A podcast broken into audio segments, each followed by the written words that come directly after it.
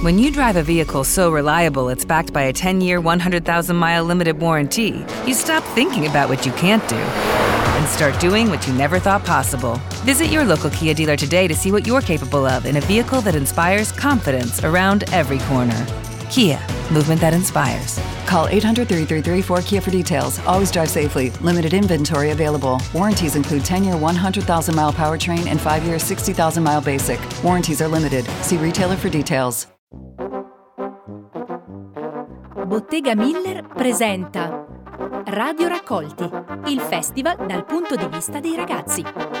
Un programma realizzato dalla redazione della terza C della scuola media Avogadro di Vercelli, con la supervisione di Sara Zambotti, regia tecnica Piero Rigolone, con il supporto di Radio Gold.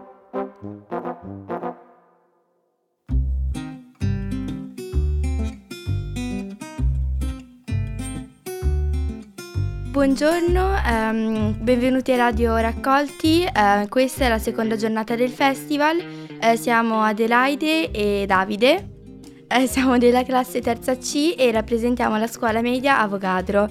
Eh, siamo qua con Margherita Oggero, vuole presentarsi?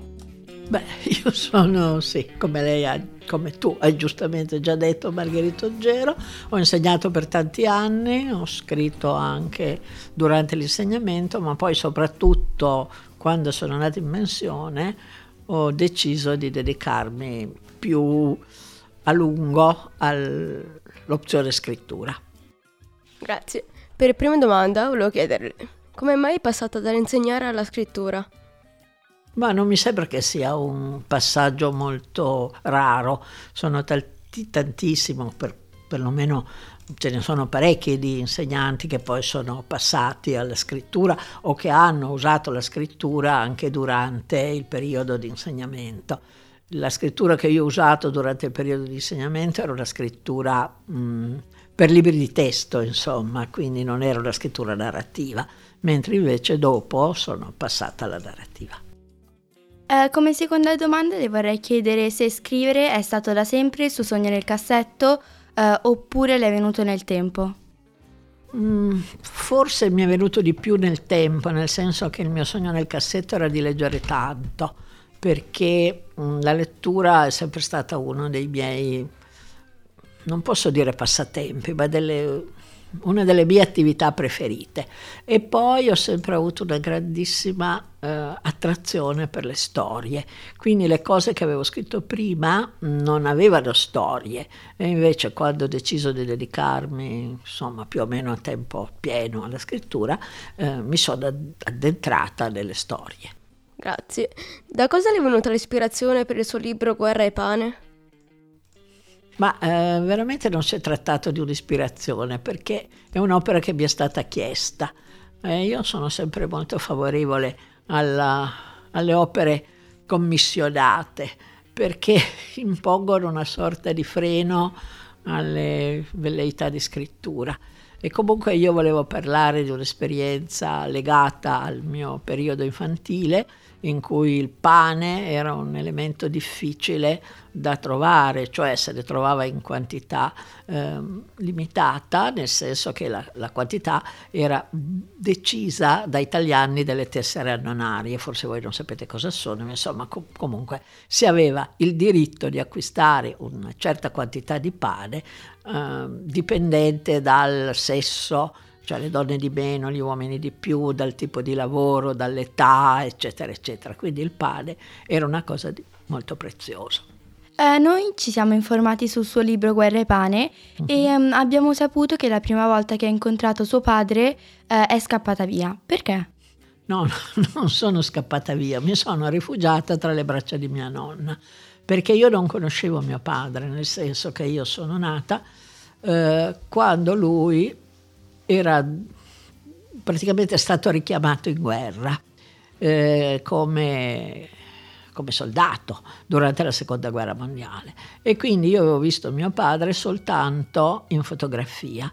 E le poche volte in cui mio padre aveva avuto licenza dalla guerra, diciamo così, eh, mia madre era andata ad incontrarlo nel luogo più vicino per stare con lui il maggior tempo possibile.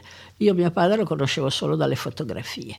Quindi quando lui invece si è presentato nel 1944, dopo la ritirata dalla Russia, dopo aver fatto a piedi dal Don a dintorni di Torino dove eravamo sfollati, io non, non l'ho riconosciuto anche perché non l'avevo mai visto di persona, per cui eh, mi aveva spaventato perché siccome era in condizioni fisiche disastrose, eh, sporco, affamato, ma soprattutto macilento e malato, eh, non riuscivo a capire in che relazione fosse quell'uomo lì con mia madre o con me, per cui per me non era mio padre sostanzialmente. Questo è stato il primo incontro per lui, ovviamente molto doloroso, per me che ero piccola, spaventoso. Ecco. Mm. Qual è il primo cibo che si ricorda della sua infanzia? Non lo so, non mi ricordo il primo cibo, mi ricordo la guerra che ho immediatamente fatto, un cibo dopo il ritorno di mio padre, che era la panada, cioè la, la zuppa di pane, perché era un cibo che non avevo mai mangiato, che associavo a mio padre, che secondo me non era mio padre, fino a un certo punto io ho stentato molto a chiamarlo papà perché non faceva parte dei miei primi anni di infanzia, quindi i primi quattro anni di infanzia. E quindi mm, questo cibo per me è rimasto un tasto doloroso nella mia vita perché è quello che mio padre deve aver patito fortissimamente, nel senso che io lo rifiutavo e non rifiutavo lui e il cibo che associavo a lui. Eh, di solito quanto tempo ci impiega a scrivere un suo libro? Mm, non saprei dire di solito, perché ci sono libri che vengono, storie che vengono più facilmente, a, non alla mente, ma alla scrittura. La scrittura è sempre un fatto abbastanza misterioso, nel senso che qualche volta hai una pagina che ti viene di getto e qualche altra volta sì ti viene lo stesso di getto, ma poi la butti via 40 volte perché non ti soddisfa. Diciamo mai meno di un anno, un anno e mezzo. Questo date le dimensioni, perché è un libro molto, molto breve, molto sbilzo, molto meno, insomma, un mese, due forse, non so, anche perché sono molto lenta a scrivere. E per ultima domanda le vorrei chiedere, in questo momento sta scrivendo un libro? L'ho appena finito e lo spedirò all'editore lunedì. Grazie. Prego. Questo podcast si, trova, si, può trovare su Spotify e sul sito eh, raccoltifestival.it. Grazie, Grazie mille. Grazie a voi e buon proseguimento degli studi. Grazie, arrivederci. Radio Raccolti il festival dal punto di vista dei ragazzi. Un programma realizzato dalla redazione della terza C della scuola media Avogadro di Vercelli.